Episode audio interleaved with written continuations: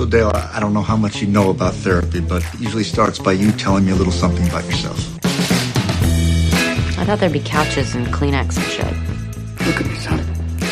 It's not your fault. Do you want to talk about some of those feelings? I love you. Obviously, you don't know me. So how's this supposed to work? You sit, I sit, we talk. Hi, I'm Dr. Sam.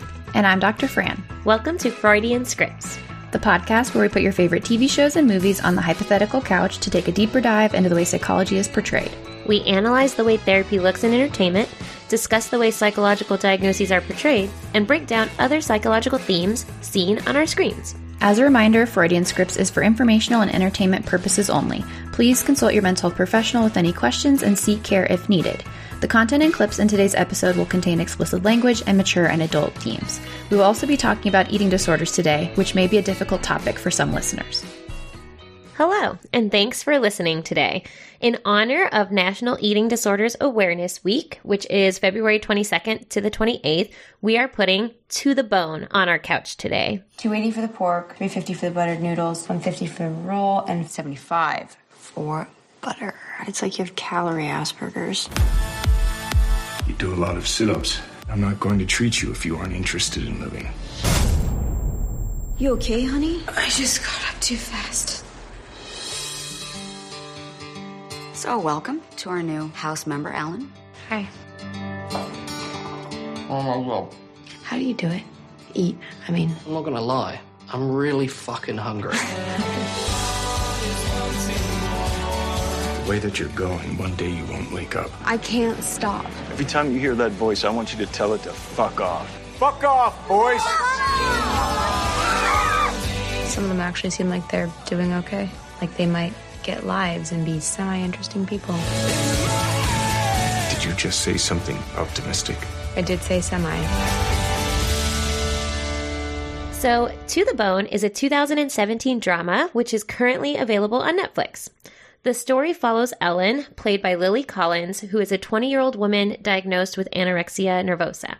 We see that she has been admitted to various treatment programs and inpatient hospitalizations without much success in recovery. Her family then sends her to a group home, Thresholds, which is led by a non traditional doctor who is played by Keanu Reeves. While at Thresholds, we follow Ellen as she learns to confront her diagnosis and receive treatment. And we wanted to just highlight some controversy that came out around this film. If anyone remembers, this film came out in 2017, um, right on the heels of 13 Reasons Why, which also had a lot of controversy related um, to, you know, some aspects of what it, the content being covered and, you know, the sensitivity to which it was being covered. Um, it did receive a lot of critical acclaim for drawing attention to an important illness and trying to do so in a sens- sensitive way. So the director actually herself, um, part of this is based off of her experiences having an eating disorder disorder. Lily Collins has come out saying that she also had an eating disorder in adolescence. Um, and they did consult with a lot of individuals with eating disorder histories and eating disorder um, organizations to try to do this film in a way that was sensitive and, you know, um, realistic and not glorifying or, you know, portraying eating disorders in a specific way.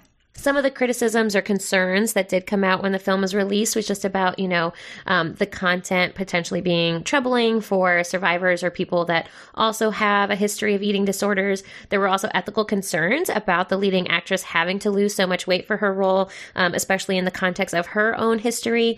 Um, and then, as Dr. Fran mentioned, just some people had concerns about potentially glorifying or encouraging others um, to engage in similar behaviors. So, we think this is still a really important topic to bring awareness to, and why we wanted to do so, especially during Eating Disorder Awareness Week. Um, we really hope to do today's episode in a manner that's sensitive and doesn't perpetuate behaviors depicted in the film. We won't discuss any specific strategies used by the characters to lose weight, but we will be discussing the symptoms of anorexia nervosa, which can be distressing for some listeners. Um, and our main focus today will really be talking about the treatment for eating disorders. Yes. Um, and, you know, it is important for us to note that if you or someone that you know um, is experiencing an eating disorder or symptoms of an eating disorder, you can get help by calling the National Eating Disorders Association helpline. And we will have this number and resources available on our website as well. But that phone number is 1 800 931 2237. All right, so let's kind of jump into it. So, when we're first introduced to the main character, Ellen, we see her in an inpatient treatment setting, and she kind of comes across as this very sarcastic, she's very cynical. She doesn't seem to be really buying into the treatment that she's engaging in in the inpatient hospital. No, she, we first see it seems like she's like in a group setting where they're working on some crafts, um, and she doesn't really seem to be bonded or getting along with the other girls in her group. Um, and she kind of uh, makes some comments towards the other girls as they're expressing their experiences that they're like blaming it on others, and that they basically just have to kind of like suck it up. There's no point in blaming everybody. Live with it. Yeah, and so she's discharged from the hospital, and it's a little bit unclear under what circumstances. Is she really being discharged mm-hmm. because she has recovered or has met her treatment goals, or is it because, as her stepmother states, she was defiant mm-hmm. and a bad influence? I'm putting quotation marks around these these things yes. um, in the hospital, and that's why she's no longer staying there.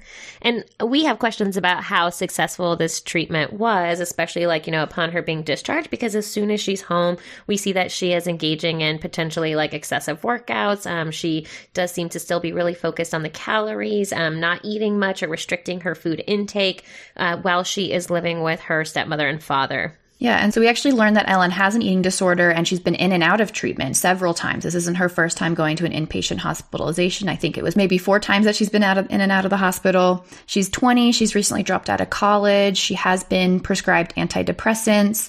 Um, and we also learned she has a pretty complicated family history. Yes, and this is um, a large part of what we see in the movie and what seems to really have a big impact on the character Ellen. Uh, for today, we're going to kind of briefly talk about her family family history and especially as it pertains to her treatment. So we do learn that her parents are divorced. Um, it seems like she's currently living with her stepmother and dad. And later we find out um, stepmother kind of makes a comment that it wasn't a good time for her mother to kind of take this on. And again, that's in quotes, meaning she doesn't really have the capacity to care for Ellen or have Ellen in her home at this time. Um, while she's living with her stepmother and father, we never actually in the whole movie, we never see dad. Um, he doesn't really seem to be involved. Um, um, he's never around, and we'll talk about this later. But even during a family session, he does not show up um, for the family session that he was invited to and had said that he would be able to make. The stepmother is originally kind of portrayed as very like overbearing and judgmental she seems to kind of shame Ellen when Ellen returns home. There are certain rules, so she has to be weighed daily while living with them. She has to meet certain goals, or else she can no longer live with them as well. And she seems hypercritical at one point when she is weighing Ellen. She puts her on the scale, takes a picture, um, and kind of makes comments about, like, do you really think this is beautiful or this looks good? Do you see that? Do you see what you look like? Yeah. Do you think that's beautiful? She also makes comments throughout the movie about why she thinks Ellen has an eating disorder, which are not accurate. Hey, what happened to that sweet girl that I met at Transitions? You two seemed very close, and I just I want you to know that it's fine if you were. Thank you, Susan. Jesus, mom. Just because her mom is gay does no, not mean that she's married. gay. You, you know, you can get married now. I'm not saying you are. I'm just saying, you know, if you if you have that kind of turmoil, then you might feel like you don't deserve to eat. And as we'll discuss, really getting to the bottom of why isn't really a productive strategy. Yeah, absolutely. So we also learn a little bit about Ellen's mom um, and her current partner, and just kind of all the things that had led up to the parent parental divorce and why Ellen doesn't live with mom anymore. Um, we learn that mom maybe has a family history of bipolar disorder and has a, had her own history of hospitalizations. Her mother, Judy, she is a bipolar lesbian. That is not why. Judy has had several breakdowns, hospitalizations.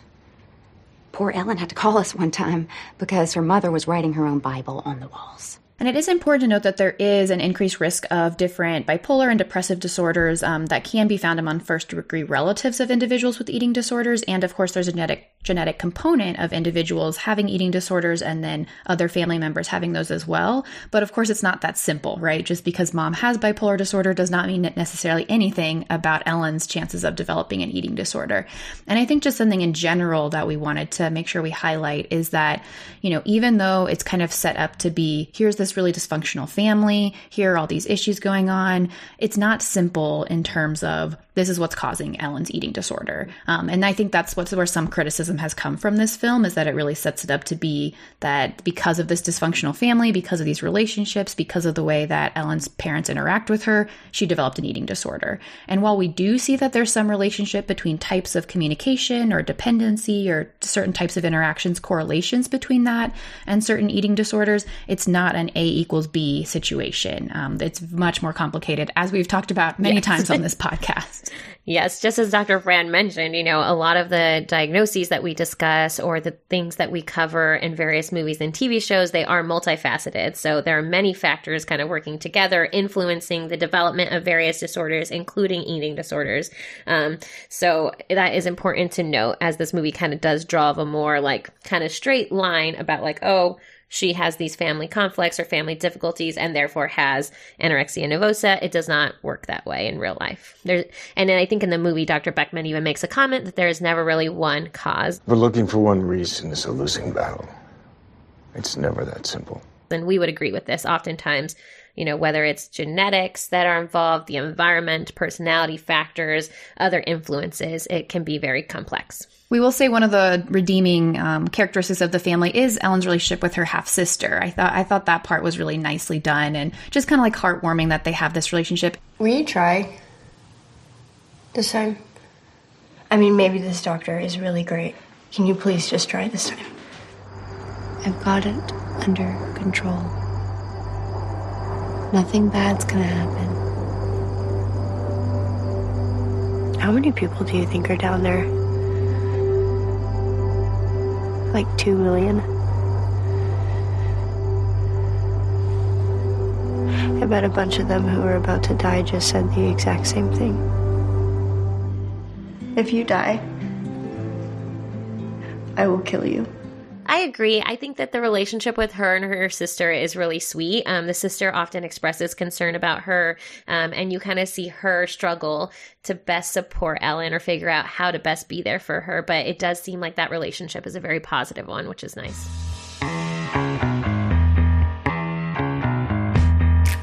So let's talk a little bit more about Ellen and what we see in terms of symptoms that she may have, and if she does possibly meet criteria for anorexia nervosa.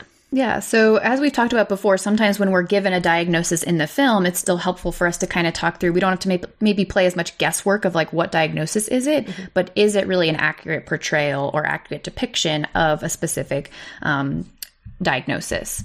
So, in terms of anorexia nervosa, we are looking for a few specific criteria.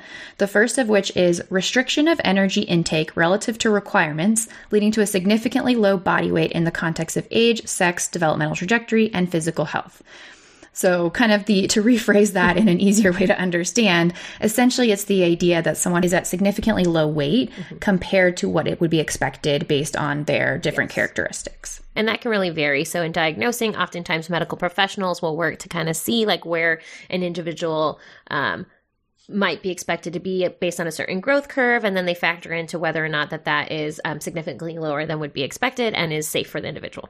And I think that's an important point because the majority of mental health diagnoses, psychologists or mental health providers can independently make those determinations. However, with a diagnosis like anorexia nervosa, there really is this medical component, and we may not be able to look at someone and automatically say that they meet criteria for this specific aspect of anorexia nervosa. And so, collaboration with medical providers is really important. That's a great point. And in my personal experience, um, having some experiences working with individuals with eating disorders, um, that was my experience. So I worked in an interdisciplinary situation where we worked very closely with the medical professionals. Oftentimes, um, it was like adolescent medicine doctors that were involved. There were dietitians, nutritionists involved. Um, obviously, psychology was involved and psychiatry. So really, like a whole team approach. Um, and for the diagnosis, that partnership I think is key in terms of Ellen, do we think that we see throughout the movie that she's restricting energy intake? So is she really putting a focus on restricting calories, restricting what she's eating? I would say she definitely meets for this criteria.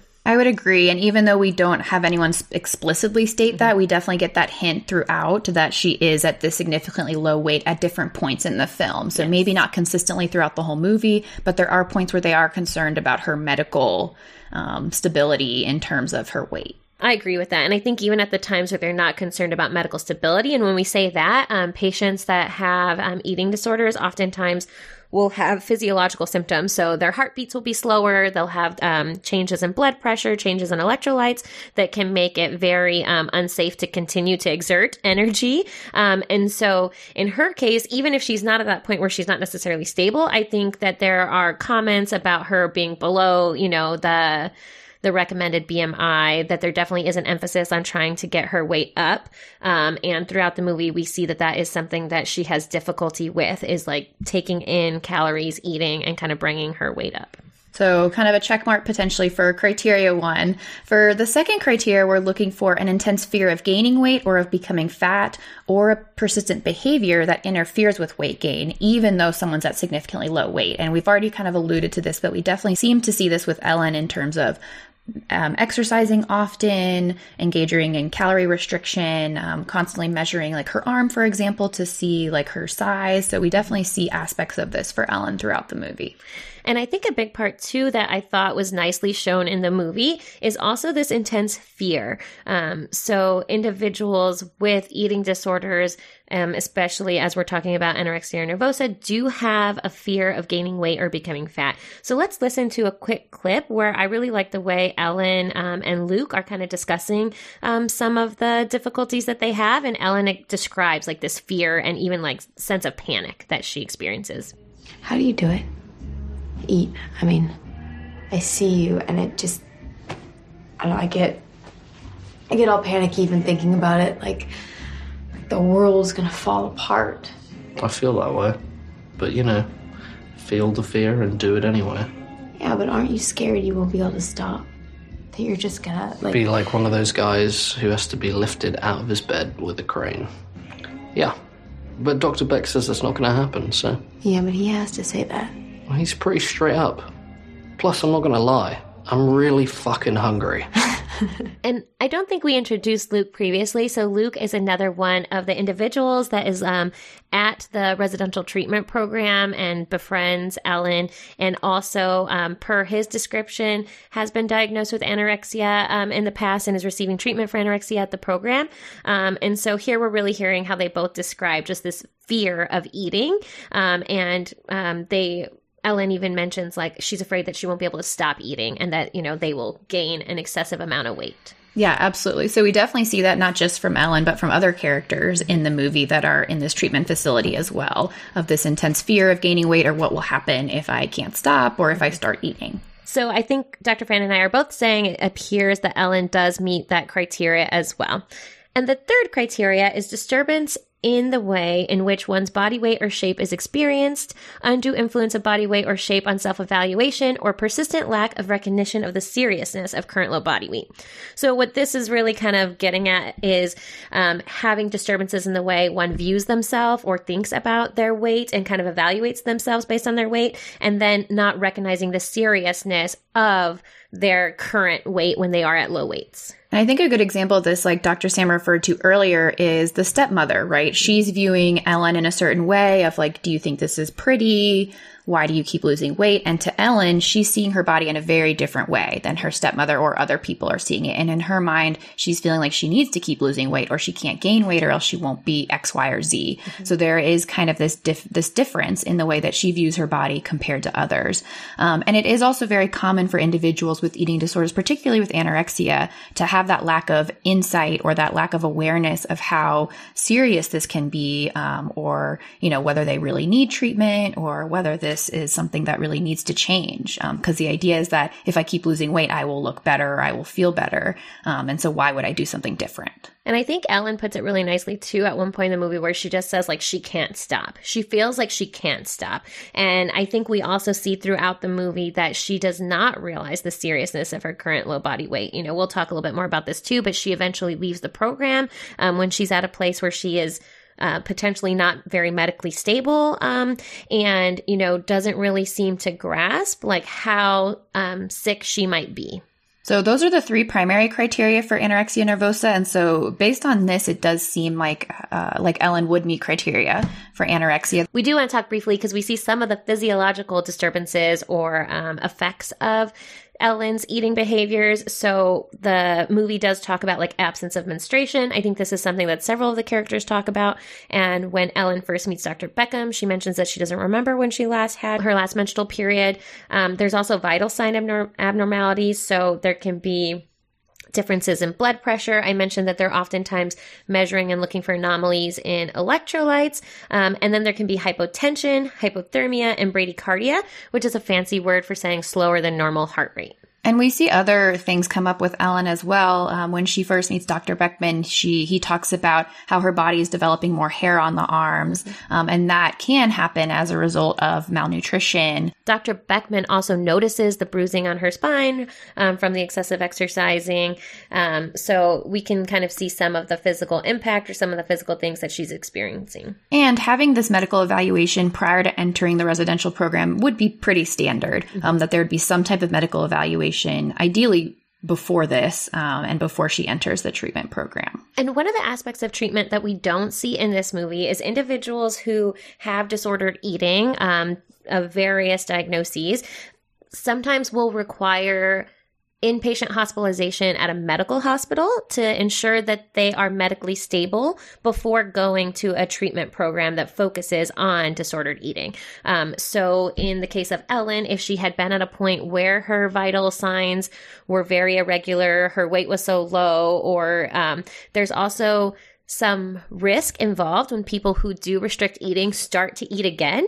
Um, there can be some uh, risks involved in that that have to be medically observed. So, if that was the case with Ellen, um, which we don't see in this movie, she would first go to a medical hospital before then going to like a residential program. And we'll talk a little bit more about those levels and types of treatments in a second.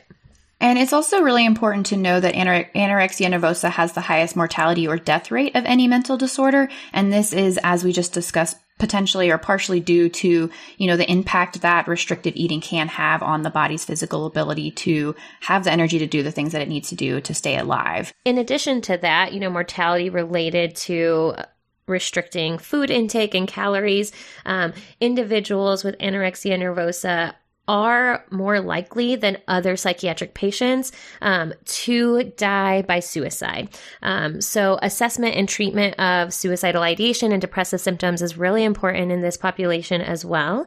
Um, and we do know that there is a high co occurrence of other psychiatric diagnoses, such as um, major depressive disorder, OCD, other anxiety disorders in individuals that are diagnosed with anorexia. And it can be complicated because when someone's seriously underweight um, and experiencing anorexia nervosa, they may also have depressive symptoms and symptoms of depressed mood, like social withdrawal, irritability, insomnia, um, be- partially because the body's not getting enough calorie intake. So sometimes it can be complicated of how much of this is caused by the side effects of the restrictive intake and how much of it is co-occurring and was maybe there before the eating disorder started. So, so there could be definitely that complex picture determining like the comorbidity of uh, eating disorder. Definitely. And I think related to earlier when we gave the hotline for individuals that might be um, having or that might have eating disorders or seeking help, we also want to just note that if you or someone you know is struggling with suicidal ideation, you can also get help by calling the National Suicide Prevention Lifeline.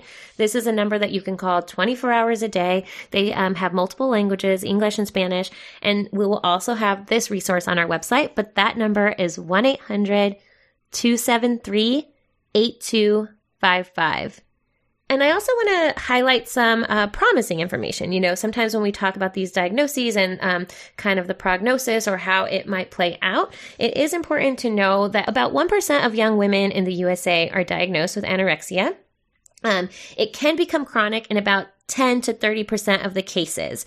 Um, and, you know, treatment can be challenging in the beginning, like we see with Ellen. You know, she has kind of been in and out of treatment programs. And we do know that uh, within the first year of treatment, about 20 to 50% of individuals will drop out, like of the first uh, treatment or so.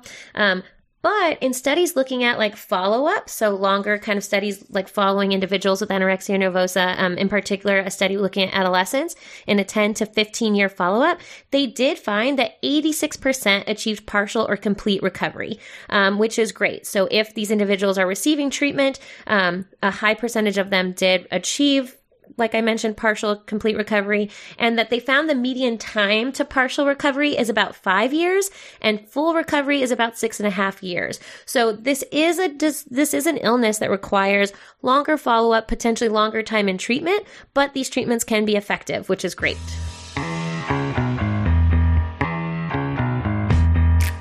So, you know, we have this really helpful information that eating disorder treatments can be really effective. How does it work out for Ellen? Mm-hmm. Um, so, after she's discharged from this initial inpatient hospital, her stepmother sets her up to see this unconventional doctor, Dr. Beckham, played by Keanu Reeves. Um, and initially, I think it's interesting because we see the stepmother and a mother of another. Um, she looks like a younger adolescent, but talking about the various types of methods or various types of treatments that they use and kind of like their impressions on how treatment with Dr. Beckham will go. So I hear that his methods are a little unconventional. They're quite radical. But we've tried everything else Renfrew, Maudsley. Maudsley? Oof, you're brave. Was that a nightmare? It took a long time getting used to it. And in our first introduction with him, he does have this kind of blunt demeanor, right? He is not maybe what you would typically expect to see from a therapist or a psychiatrist. Um, he is, you know, cursing, saying like, you're full of shit. Yeah. He's making these comments that maybe one wouldn't necessarily expect to see from a mental health provider. Yeah, especially not at first to just like straight up be like, well, I know like all like young adults and adolescents with eating disorders are just liars is basically what he's saying. So not something that maybe you want to be uh, confronted with at the offset for establishing that relationship.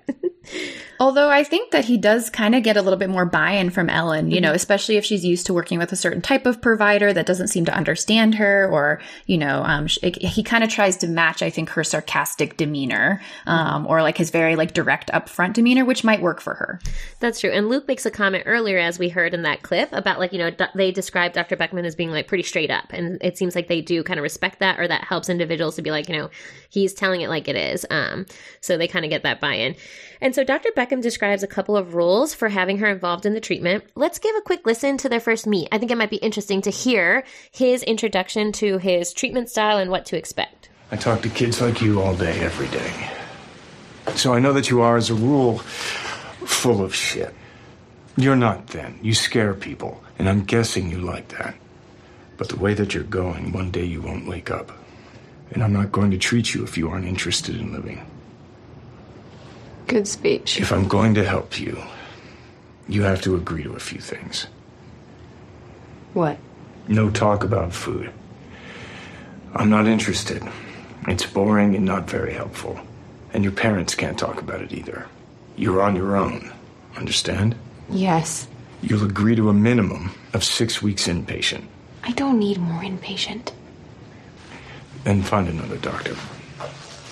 So again, we hear his his direct demeanor here, um, and we hear he's like not interested in treating her unless she's interested in living, which might be kind of controversial. We might come back to that a little bit later in the episode, um, but also give some specific rules about this residential treatment program and what um, is expected from Ellen for participating. Yeah. And we hear him talk about, like, you know, there's no talk about food and that she's going to have to do at least, or she has to agree to at least six weeks of inpatient programming.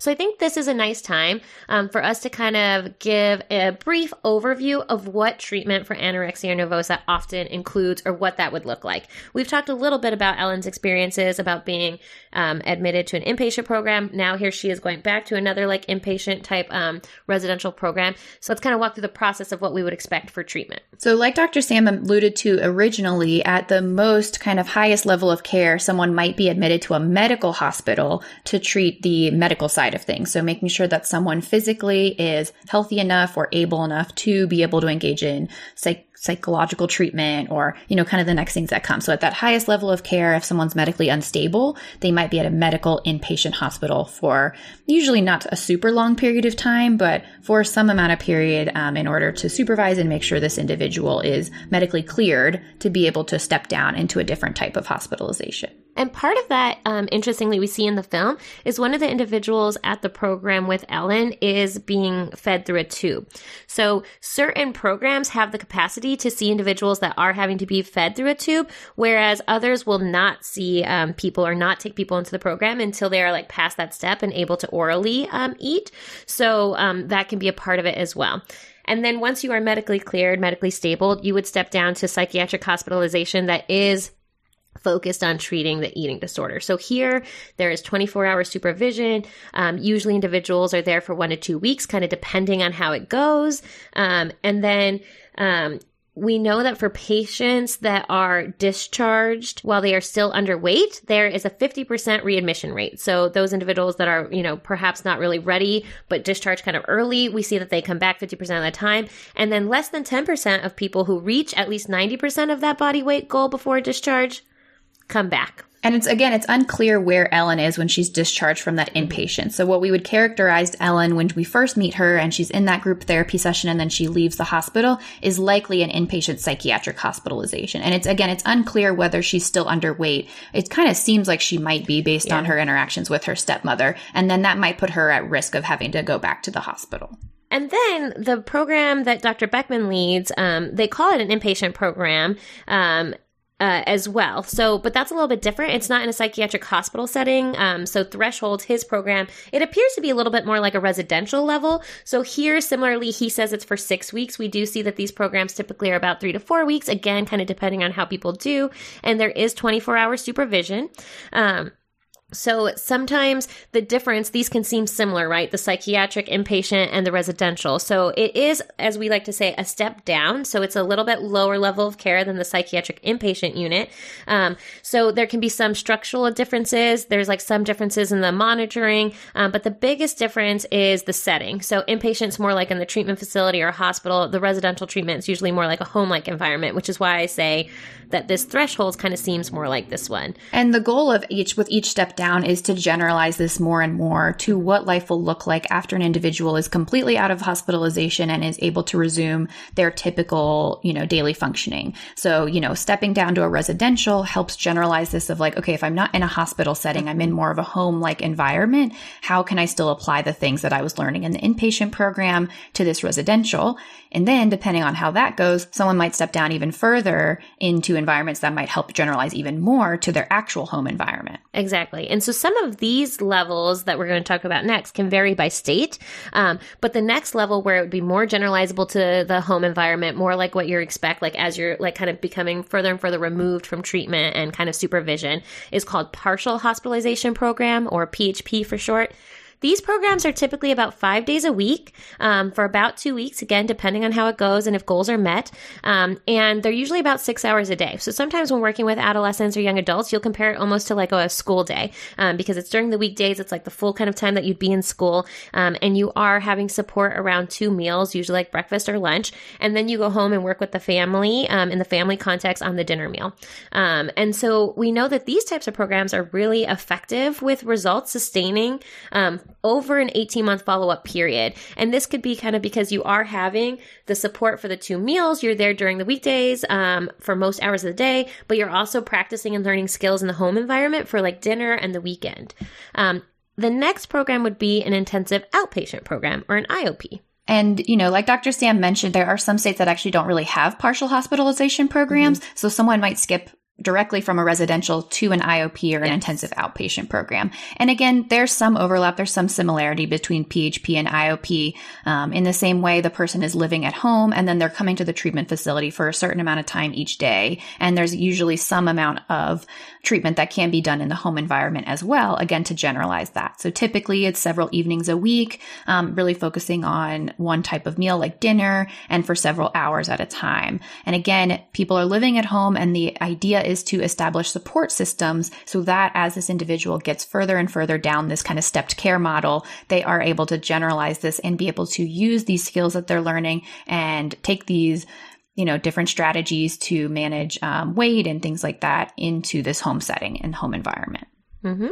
And then the next steps would be family based therapy and individual therapy. So these are more in an outpatient setting, um, like what you kind of would expect and what we've seen in other therapy cases that we talk about. You're living at home, going to school, doing all of the kind of typical things, and then going to sessions with your family or an individual basis with a provider like a psychiatrist, psychologist, therapist um, to continue to work on these skills and continue to receive support. Like we mentioned, treatment for eating disorders can be a little bit longer than we see in other cases. And there are different types and modalities of individual and family based treatment, which we'll talk about. Um, I do want to note that it is important that while we discuss this, like as a very like step like manner, like you go from psychiatric to residential to the partial or intensive outpatient program and then to therapy, that oftentimes individuals are not taking these steps in that order. And sometimes it can go, you know, you might go from residential, you might have to step back up to psychiatric treatment, um, inpatient. You might go from an inpatient outpatient back to a residential. And, you know, sometimes while they're going through this process and receiving treatment, really we're trying to meet the needs of that person. And if they need additional support, a little bit more of that supervision, a little bit more support, they might go back up as well. And that is part of the treatment. So, you know, it is not always expected that someone is going to neatly climb down these stairs like we talked about. Yeah, I think that's a really good point. And that's, we start to see that with Ellen. And we'll talk a little bit later about how maybe there were opportunities for her to step back up the ladder depending on how she was doing. Or in the future, maybe if there was a sequel to this movie, we might see her step down into other of these levels that we talked about. So in terms of how the movie portrays this, let's see, let's talk a little bit about Ellen's experience in Thresholds, um, which we would consider to be a residential facility seen by doc- overseen by Dr. Beckham. Yeah, so Ellen here, you know, she is living in this house with about six to seven other individuals at a time, they state. Um, when she first gets here, they do a bag search, and so they take her vitamins. She kind of says, like, hey, those are just vitamins. They, they let her know, which I think is appropriate, that, well, it's in a vitamin bottle. They can't really test or know what substance is really in that bottle and taking that away. And I think that is something you would very much expect from like an inpatient or residential level of care. mm-hmm. We also see that they do daily weighing. I would also imagine this is pretty standard practice um, in an inpatient or residential facility. And then there's different elements of treatment. So we see Ellen have some individual sessions with Dr. Beckham. We also see them family sessions. We'll get to those in a little bit. And we also see group therapy, sort of, or group check-ins is more of what yeah. we would see, what we might describe those as. Mm-hmm. And in these group check-ins, um, we can kind of of actually listen to one really quickly. So, how this works this is just an end of day check in. The morning sessions are a little more focused. This is just to talk about our struggles and our victories and any other issues we might be having here in the house. Let's start with Pearl. Struggle. I got tubed today, and, uh, you know, it hurts. Now I feel all hot. I can't stop thinking about how many calories are in that drip. They won't say. 1,500. I looked it up. I was tubed a couple times. Oh, we try not to crosstalk. We don't talk about numbers or weight or anything like that. Talk to me, brother. My victory was leading a fantastic house tour and earning another point, which means I get to go to Guelaguetza Oaxacan restaurant. That's great. Talk to me about your struggles. Don't know, really. I guess I'm obsessing about my injury and if I'll be able to perform when I get out of here. But I've got a goal, so that's good. Alan? Struggle. Um, coming here. I mean, accepting that I have to come here. So maybe your victory is that you're here. Yeah, maybe.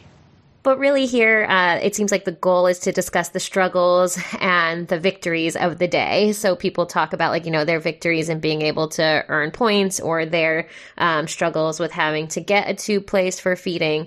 Um, and we also hear here that there is like a big emphasis on not talking about numbers. Um, I think that that's a pretty standard part of care, uh, particularly early on, like at this level of care in a residential setting, not talking about numbers as it pertains to calories, as it pertains to weight, um, any of those numbers really um, are not helpful. And we see that the one individual, when she learns those numbers about the calories in the feeding tube, becomes very uh, focused on that. Yeah, absolutely. Another somewhat unusual thing that we see portrayed, and not that this can't ever happen, but mealtime is very unique compared to yeah. what Dr. Sam and I have seen in these types of programs and what we know to be common in these programs. Um, it's this very kind of cavalier, like eat whatever you want. Um, you don't even have to eat. You just can't leave during mealtime, and they lock the bathrooms afterwards so that people can't engage in any purging behaviors. Um, and then they get points that they can get from eating uh, more food or higher calorie food food or from other things that they can use to kind of get rewards. Eat what you want. If you have special food like Andrew here does, that's fine, we'll get it for you. That's it? No, you're definitely judged. When you eat, points magically appear. What he means is if you're maintaining or moving towards your goal, you go up a level. How you do it is up to you. Really? Yeah, but no one leaves the table at mealtime, and bathrooms are locked for 30 minutes after. And there's no point pretending to eat or throwing up into the plants or whatever. It smells, and it doesn't end up on the scale. Yeah, and I would agree. I think this is very different. Sometimes there can be an emphasis on preferred food, so a food that a person really likes to eat during the period of time where it's really important to restore their weight, right? So if it's really important that we're just trying to um, get calories, get them to eat more, um, I you can see that like, okay, what do you want to eat? Let's make a plan. You have to eat it. But usually there are also plans and goals in place that you know if you're able to finish a certain amount of food that the goal is set, then you might have to like, you know, supplement your diet. And then, you know, like they talk about if it gets to a point where you're not taking in enough um, nutrients and calories, then you would um, have to get a tube to receive that. Um, so I think this is very different where it's kind of like, you know, we're not focused on the meals. We're not focused on weight restoration. Um, that's kind of counter to a lot of the treatment plans. And I think Dr. Beckham's goal here is he's really focused on their motivation and kind of letting them get to that place on their own. And we'll talk a little bit more about how that compares to other treatments, but it seems to be that's more of his goal. And, you know, I think to some extent I can appreciate what seems to be part of the goal to allow individuals to have more control over their intake and have more control over what is going on. And at the same time, we also know if, you know, for years, these individuals maybe haven't been eating, taking in enough calorie to kind of sustain weight and things like that. So finding that balance of, um, you know, allowing people to have control or, you know, come some say in like, what am I eating or, you know, at what time or things like that, while also still being in line with the treatment goals of getting individuals to a healthy weight. Yeah. And so that seems to be like one difference from other facilities that we might see. Um, we can talk a little bit more about in other ways how this compares to the depictions that we might expect in a residential treatment program. Um, we talked a little bit about this briefly, but a lot of times um, teams that are helping individuals with eating disorders will include like mental health providers, physicians, nutritionists, family members, psychiatrists. We see bits of that. We see, uh, you know, Dr. Beckham. There's like some support staff in the program. It doesn't really seem again like there's a focus on the food or meals, so there doesn't there's no involvement in nutritionists at this point. There is varying levels of involvement of family at this point. Um, so, you know, kind of some elements are what we might expect, and some of those are not quite. Yeah, and it's unclear whether maybe these things are happening. They're just not depicted in the movie, but we would definitely expect to see more of an emphasis on that nutritional counseling, maybe some medication management, um, more often like medical management, not just doing weight check-ins, but, you know, um, especially for someone like we're in Ellen's situation, might be checking in more regularly on her medical status, um, and a lot more family involvement typically, unless it's contraindicated in terms of, you know, the family is really toxic or it's an abusive family, um, that we might see a lot more engagement with the family, which we'll get to a little bit kind of how that plays out in Ellen's situation. Yes, and the thing I was surprised about really is the level of supervision. And again, you know, they talk about Dr. Beckham. He's a little unorthodox, has his own style, but in a residential program, you know, we do see that the individuals there at the program are engaging in behaviors that we might not expect if there was higher levels of supervision. Um, and, um, you know, again, we talked about there's no real supervision around the food and the meals, which is very different um, because oftentimes in the beginning of treatment, there can be an emphasis about the meals and food. As you can imagine, someone who has an eating disorder, like Ellen even described, that kind of panic feeling, when they initially start to eat, there can be a lot of distress. And so it's kind of um, providing strategies, different ways to cope and manage that distress and still reach goals. And so we don't really see any of that in this program either. Yeah, absolutely. I think a lot of critics of the residential facility that's portrayed in the movie have mentioned similar things about like there would typically be a higher level of supervision mm-hmm. um, and more kind of steps put in place to encourage individuals to eat and to gain weight and to stay healthy in that way. And so now we talked a little bit about the settings. There are also different types of treatments that exist um, with var- and they all kind of have varying levels of being effective for different aspects of eating disorders. And so we're going to talk about a couple of these different types of treatment that we might expect to see. And like Dr. Sam mentioned, there's not necessarily one gold standard treatment that everyone uses and that fits for every single client, which is why there are several different options for treatment modalities that have been shown to be effective for different types of individuals or different types of eating disorders. So, um, one of them is acceptance and commitment therapy. So, we haven't talked about this much yet on the podcast. I hope we have an opportunity to talk about this more in depth um, at some point. Um, but this treatment is really working on identifying core values and then committing to creating goals that fulfill these values. Um, so also the working on detaching from emotions and learning that pain and anxiety are a normal part of life. Um, so we can talk about a little bit how this seems to fit somewhat with Dr. Beckham's approach, but maybe some better ways he could have gone about doing it. Mm-hmm. Um, another approach, which we'll talk a lot more about in a few episodes, we have plans to discuss dialectical behavioral therapy, um, which really has different skills focused on building mindfulness, becoming more effective in interpersonal, interpersonal relationships, regulating emotions, and tolerating distress. So um, that's another very hands-on approach that can be used to treat eating disorders. Yeah, and I think some of those skills um, Ellen would benefit from greatly. So, something to keep in mind as we talk through her treatment. The other one is the family based treatment. Um, so, and there are different approaches even to this, but this is often a recommendation when people step down to that outpatient, individual, and family level of care.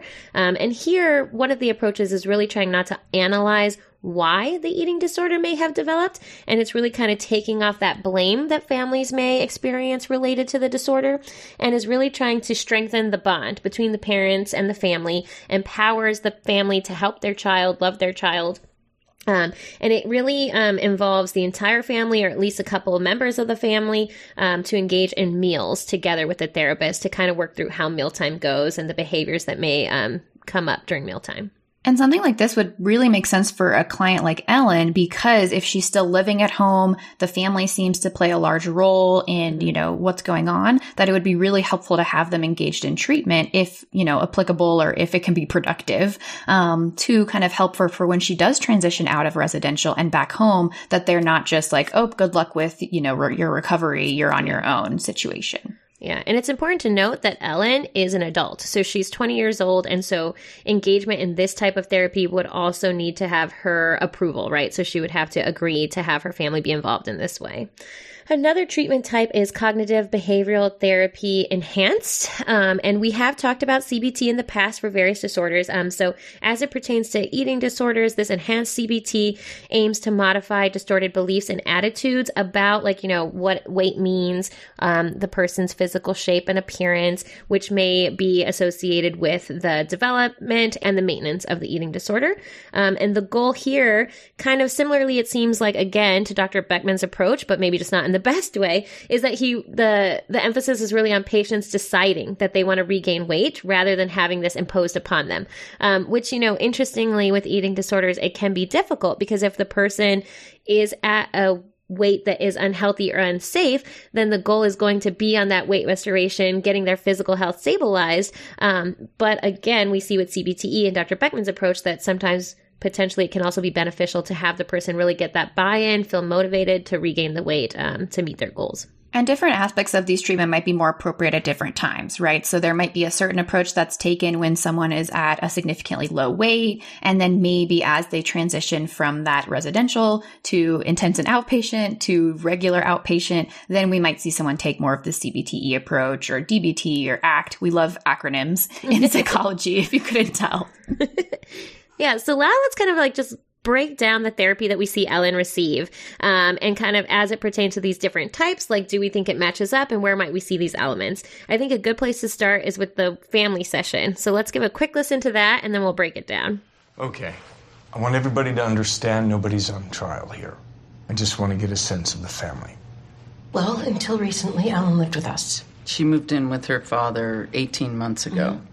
We thought it might be good for her to heal that relationship. He's shown little interest in who Ellen really is. He's only interested in who he wants her to be. Ellen is an artist. She's extremely bright and sensitive. She was never going to go into Chinese or, computers or what have you.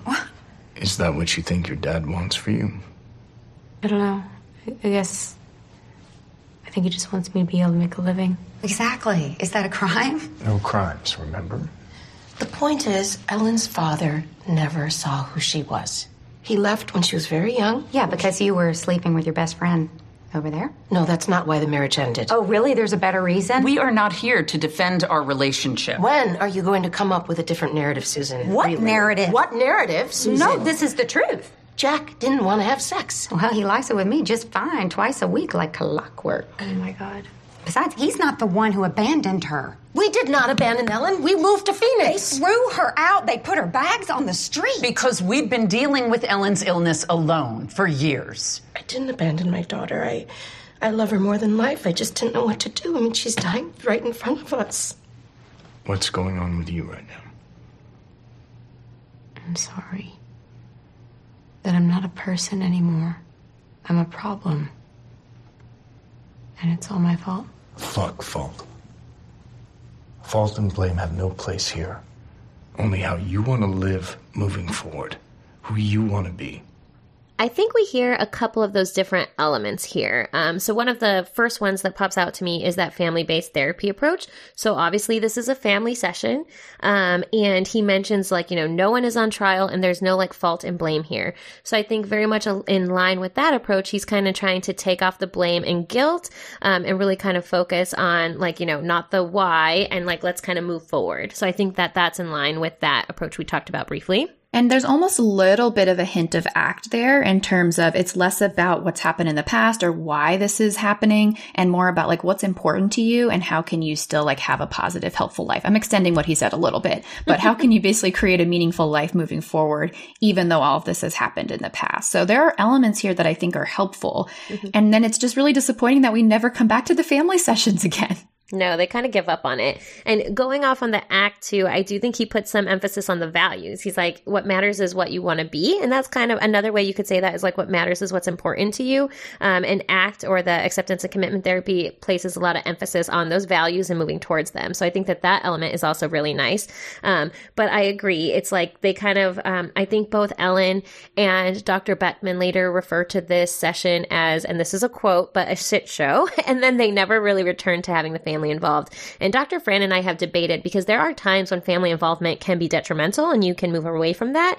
Um, and we were thinking like ways that could potentially be conducive to having the family. Like maybe you don't have to have this like, you know, it's a multiple household family and maybe we don't have to have them all in at the same time. Maybe it's working with dad and stepmom um, and then working with um, mom and her partner at differing times. Um, it does seem like ellen kind of feels disconnected from her family. So working working on strengthening that bond especially when she is living with her dad and stepmom we did think could be more productive um, but the in the movie they they veer away from that really quickly. And we can see that if there is this kind of family dynamic going on, and we see that even when we mentioned before of like kind of overbearing, um, a critical stepmom, that if someone is doing really well in a residential treatment facility and then they go back to this environment that is unhelpful and the parents haven't really been coached or trained on how best to interact and talk about these things and support the individual with an eating disorder, you're kind of setting someone up to not be successful. Um, so it can be really helpful if possible to engage those family members to help support that person as they step down further and further.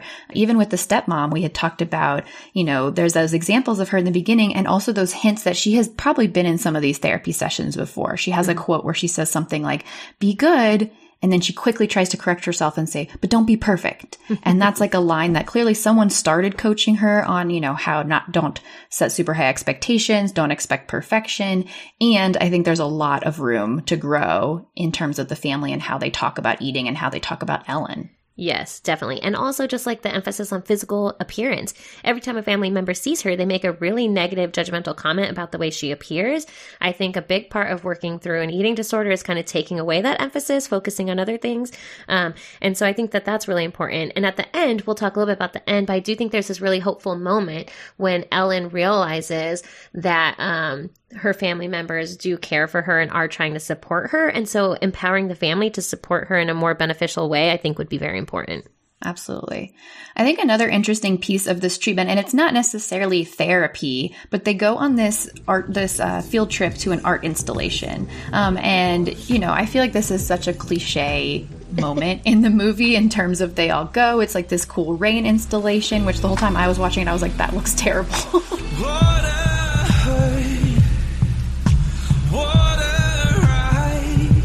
It's a real installation, I think. I mean, correct? I, would yeah, have, I think so too. I'd have to Google it because I don't remember anymore. But I remember like several years ago, people I know from the um, LA area were posting pictures with like the right that like droplets with like the different colors and things like that.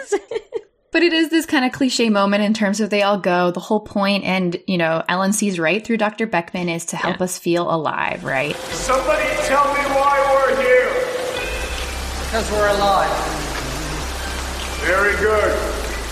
And they all enjoy it. It's this very touching moment. But Ellen, it comes out of it kind of struggling of, you know, kind of recognizing here's what it was supposed to do and here's how I'm feeling. I know what you're trying to do. Life's beautiful and all that shit. And that upsets you because? Because it is. I mean, I I know it can be. But I I can't stop. And I don't even know why. I just I just can't. Yeah, that's bullshit. That voice that says you can. Every time you hear that voice, I want you to tell it to fuck off. Fuck off, boys. Yeah.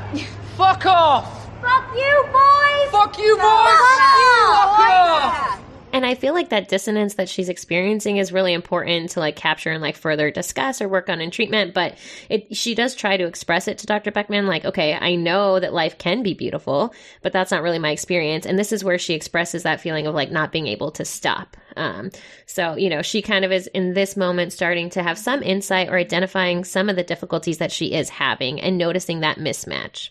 And, you know, in response, Dr. Beckham starts this whole thing where they start saying, fuck off voice of, and that's somewhat of an element of some of the treatments we talk about, particularly um, cognitive behavioral therapy or even acceptance and commitment therapy of this idea of kind of separating or disconnecting ourselves from our thoughts. Just because we have thoughts doesn't mean we have to act on them, doesn't mean we have to listen to them or respond to them or have an emotional reaction to them. It's just a thought. And so, you know, it's kind of a nice display of that in a funny way that then all the you know, patients and clients kind of um, join in together of screaming like "fuck off" voice, um, kind of like in a more fun way than we might typically see it done in therapy, but kind of getting a hint of that. Yeah. And then the other parts of therapy that we do see for her individual therapy, I think they're really like two sessions.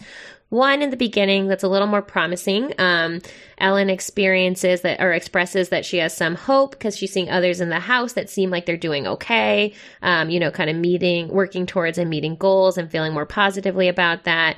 Um, it does seem like her and Dr. Beckham are establishing rapport. And then an interesting part of the treatment is they kind of um, come up with a new name for Ellen to identify by, um, which is Eli. So, how are you doing after family therapy?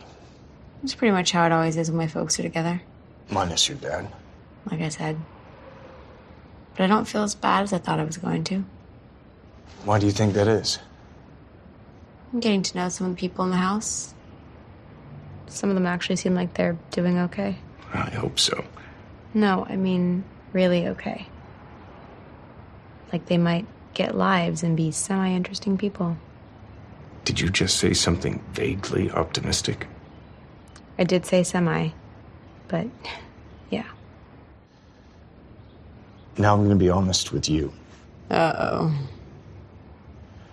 I'm not crazy about your name. What? Ellen doesn't suit you. It's too old fashioned. I've never really liked it. So change it. I can't just change it. I can't, right? Just tell people to call you by a different name. Or if you want to make it legal, you can fill out a form online in about 10 minutes. I was thinking Ellie. Ooh. That's no good. No. How about Eli? Yeah, and I think again that first therapy session and generally just Dr. Beckham seems to develop good rapport with Ellen and with the other members of the house. So, like you know, we mentioned before, being pretty straightforward, being directive, being um, you know sarcastic at times, seeming like a real person, seeming genuine, seems to get some buy-in of like, okay, we can trust this person, um, and he seems to know what he's talking about and have my best interest in mind without just trying to like solve the problem. And kind of related to that, like speaking of rapport, we also also see that like after this therapy session and Ellen, you know, her time at Threshold, she does seem, you know, she's slow to warm, but she's like kind of warming to the program overall. She's connecting with the others in the house. She actually establishes a really positive relationship with Luke that then kind of starts to trend towards a more romantic relationship. Um, however, we do see that she still continues to restrict her food intake. We still see that she is excessively exercising against recommendations. Um, I think really the whole time during this program treatment, we see her um, take like one bite of the food, the Googled candy um, that her and Luke mentioned, um, and she does appear to continue to lose weight during her uh, weigh-ins. Yeah, so even though things are going more positively for her interpersonally, at least, mm-hmm. we do still see that she is struggling to gain and maintain weight. Um, and this particularly kind of comes to like a head or comes to a climax after she has a big fight with Luke. And then Megan, who is one of the other individuals in the house, um, miscarries and loses her baby in like a really tragic scene. Um, mm-hmm. And, you know, Ellen really seems to struggle with this and tries to talk to Dr. Beckham about it and, you know, come to terms with this and how, you know, she's really struggling to continue to eat and continue to gain weight in the way that um, is encouraged in the program. So let's take a listen to how that therapy session goes. Lobo tells me you're about a day away from getting the tube. You've been making progress, but you can't stay at threshold if you drop any more weight. Lobo also tells me that you and Luke aren't speaking. It seemed like you and Luke had something good going. Whatever, he's totally gay. That would be easier, right? Then you could write him off. Does he talk to you about me? You know I can't answer that. I just don't see the point. There is no point. Or at least big picture, we don't get to know what it is. Why we live, why Megan lost the baby, why that girl killed herself. You're not reassuring me, Doctor. I can't reassure you. This idea you have that there's a way to be safe. It's childish and cowardly. It stops you from experiencing anything, including anything good. You don't think I feel bad enough already? I know I'm messed up. But you're supposed to teach me how not to be. You know how. Stop waiting for life to be easy. Stop hoping for somebody to save you. You don't need another person lying to you.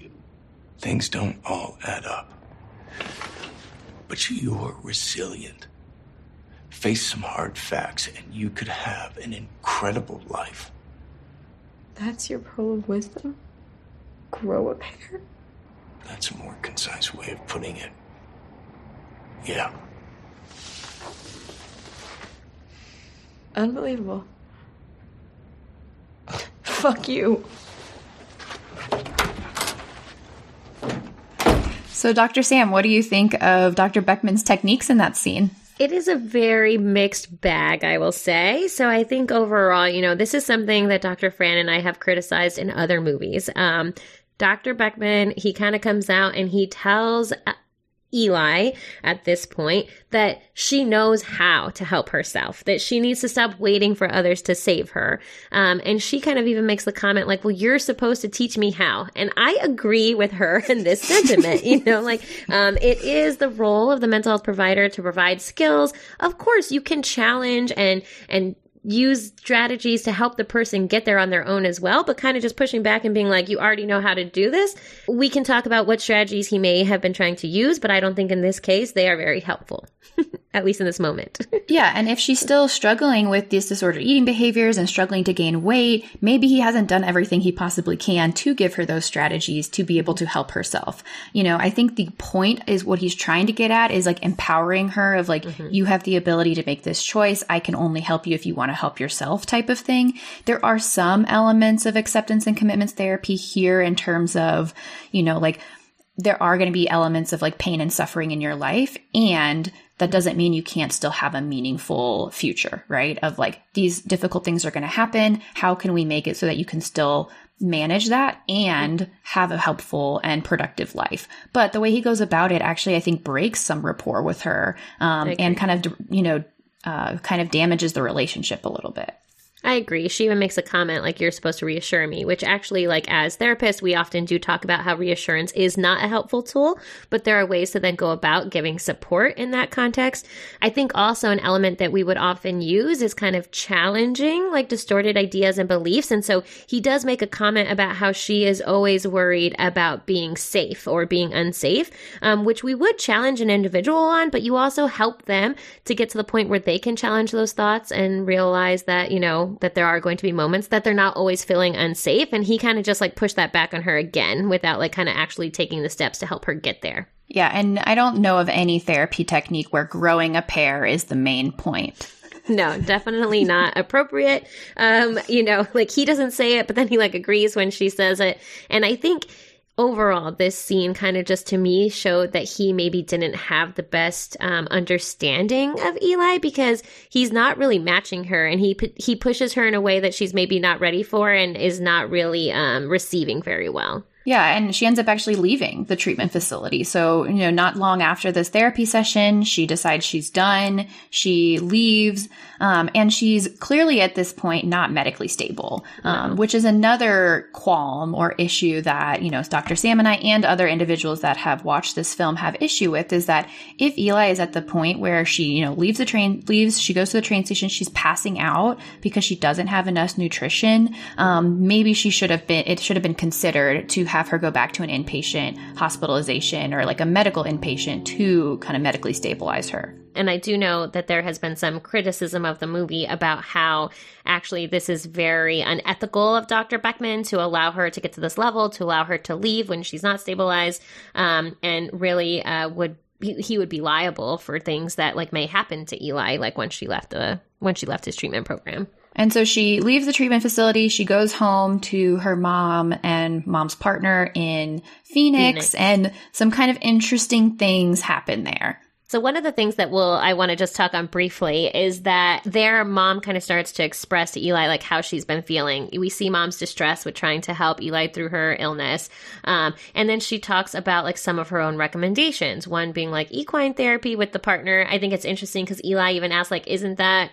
Ethically not appropriate. Yes, Eli, we agree, not the most ethically appropriate approach. And then Mother also has one other idea, and let's just listen to that before we discuss it. It would be healing for the both of us if you allowed me to feed you. Like a baby? Well, like a mother and a, and a child. I could hold you and rock you, and you could go to sleep. Uh, I don't know. No, I know. I know it's it's odd, but well, as she said it, I felt real clarity that that's what we need. So in this clip, mom, I believe it's some kind of like spiritual leader or some friend that she has, has suggested that she hold and bottle feed Eli to help establish things that might have been broken during infancy that she believes might have led to um, her eating difficulties or her eating disorder. And is this something that we see in the literature as effective for treating eating disorders, Dr. Sam? I have not come across any literature that would recommend this or state that it is an effective treatment. Eli eventually, though, gets the point after mom tells her that she accepts that Eli doesn't want to live anymore and that she's no longer going to keep fighting her on this. Um, and so she lets mom do it. And I think it's just kind of a, I think she realizes that mom has either like given up on her or is so distressed that she doesn't know what to do. And so she kind of gives into this um, recommendation and they do it. And then in the middle of the night, Eli wakes up and, you know, walks into the desert. It's hard to tell how much is reality, how much is a hallucination potentially. Um, but she definitely has a dream like state or a hallucination mm-hmm. where she sees quite a few different pieces. We don't have to get into the whole of it, but, you know, she sees these different images of like herself happy with Luke. She sees herself eating. She mm-hmm. also sees her body, um, from a, you know, kind of an outsider's perspective. Um, and kind of, I think has more of a realization of like how serious her condition is in terms of how much weight she's lost. Yeah. Um, and then she seems to kind of wake up and be happy that she's not dead. And I feel like that whole scene was a little bit confusing to me, honestly, like in terms of the intentions of going into the desert. I think because she's medically unstable, she again passes out and is having these like dreams. Um, but I agree. She wakes up and she appears like that she's actually happy to be alive. And this is where, for the first time, we actually do see that Eli now has bought in. She's more motivated and she's actually interested in care and treatment. I think throughout the people around her have been, you know, kind of pushing her towards therapy. Um, and I think this is the first time where she makes the decision, like, okay, I'm ready for for treatment. And it ends on this hopeful note of she you knows she's finally decided that she's going to try, she's going to be engaged, she's really motivated for treatment and kind of has this implication of like things are going to get better for her. And that's of course what we hope for. And like Dr. Sam mentioned, what can be really common, you know, prognosis wise, individuals with eating disorders can have really successful recoveries. And, you know, I think it's unfortunate that the way it's portrayed is that she has to hit rock bottom. She has to have a near death experience. She has to be in this really intense state and everyone has to basically have given up on her for her to decide that she wants to change. And that hopefully there would have been many times before this situation that she could have bought in and been motivated instead of waiting until she was on the verge of potentially dying um, from her condition to then have this turnaround moment. Yeah, and Dr. Beckham even makes the comment that she had to get to this really low level. Um, you know, we don't want to recommend or encourage people to hit their absolutely lowest point where they are endangered um, to get there. There are, and we can talk about this in future episodes, just in general, assessing someone's level of motivation and kind of like where they are in terms of what changes they want to make and how motivated they are to make that change is an important of lots of treatment. I think this type of treatment included. And there are different ways to motivate someone as opposed to letting them go into the desert and nearly die.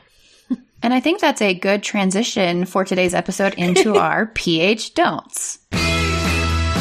This is not a safe place. Sorry, are you, are you gonna like keep touching me like that? Or? That guy is a total loon. But I cannot talk about my clients. I cannot talk about my clients. Oh, that's it. Great, great job, everybody. Thank you. Don't tell your patient you will only treat them if they want to live. Don't make it easy for people to do things that are not in line with their treatment goals, like running home from a movie theater. Don't tell your patient to quote unquote grow a pair. Don't provide equine therapy to your romantic partner's daughter. Don't shut out family members if they could be helpful or if the patient wants their family involved. Don't recommend a mother cradle and bottle feed her adult child. And don't let a medically unstable patient leave treatment to wander around in the desert. So, I know we talked about a lot of different elements of eating disorders and eating disorder treatment today. Dr. Sam, what are just generally your overall impressions of To the Bone? This is a hard one, honestly. You know, um, I can agree with some of the earlier critiques and kind of comments that we talked about in the beginning that this is a very important topic. I mean, um, it is a very challenging experience for the people and families involved. Um, so I think it's an important topic to bring awareness to.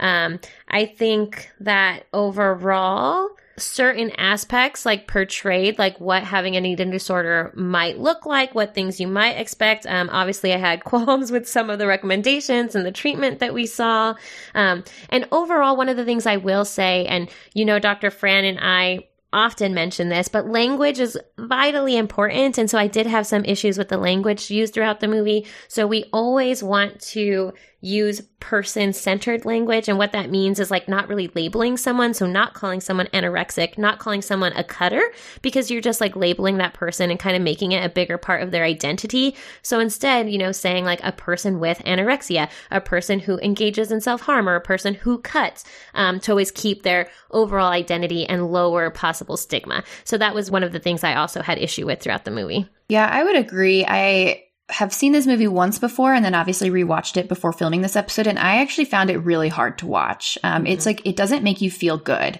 even though the ending is uplifting, no. but just kind of sitting with the discomfort and the difficulty that individuals with eating disorders and their families can deal with for an hour and 50 minutes was challenging. Even though dr sam and i work with individuals like this in our you know practices sometimes. Um, so and at the same time i think it is really important to have these conversations and especially for individuals who maybe don't have any experience with their own or other family members or friends don't know a lot about eating disorders, I think it is helpful to bring awareness to it and kind of, you know, shed some light on how difficult this can be for some individuals. Um, I'm sure there are other movies and depictions out there that are better or are more accurate or more positive portrayals than this movie. So I think at face value, I appreciate that it brings awareness to this topic and tries to do so in a sensitive way. And which we'll talk about in our second, I'm sure, with our DSM 5 ratings, it wasn't the best. Um, and it wasn't as good as it could have been. And um, it's just generally like not a movie I would just randomly watch on a Saturday night with friends for fun. No. Well, on that page, Dr. Fran, what would you give it for your DSM 5 diagnosing shows and movies rating? um, I pounced, so Dr. Fran would have to go first. I know. Tricky, tricky. Um, I would have to say, honestly, a two.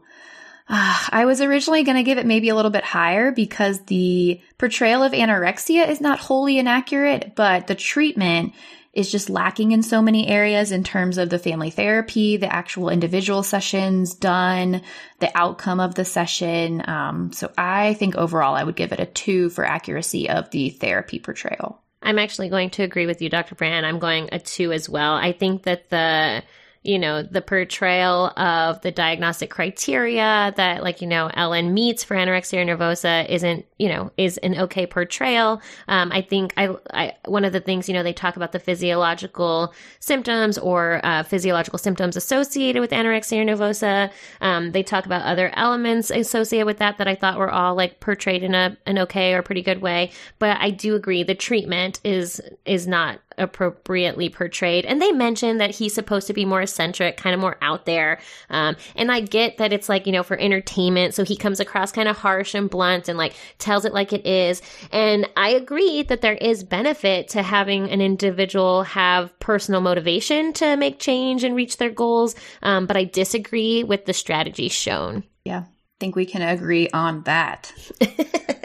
well, session is over for To the Bone today. Don't forget to check out our website for resources and a glossary of new terms. We talked a lot, a lot of new material today and a lot of really specific resources, not just for individuals wanting to learn more, but also individuals who themselves know or um, are experiencing symptoms of an eating disorder. So we will make sure to put all of that on our website as resources. Please also let us know your thoughts on the show. We'd also love to hear what questions you have about psychology and what movies or TV shows you want us to put on our couch and break down next. And please join us next session as we will be putting perks of being a wallflower on our couch. We are super excited to cover this movie, so stay tuned. Yes, be a good one. And find and follow us on social media. And as always, please subscribe, rate, and review. Time's up. See you next session.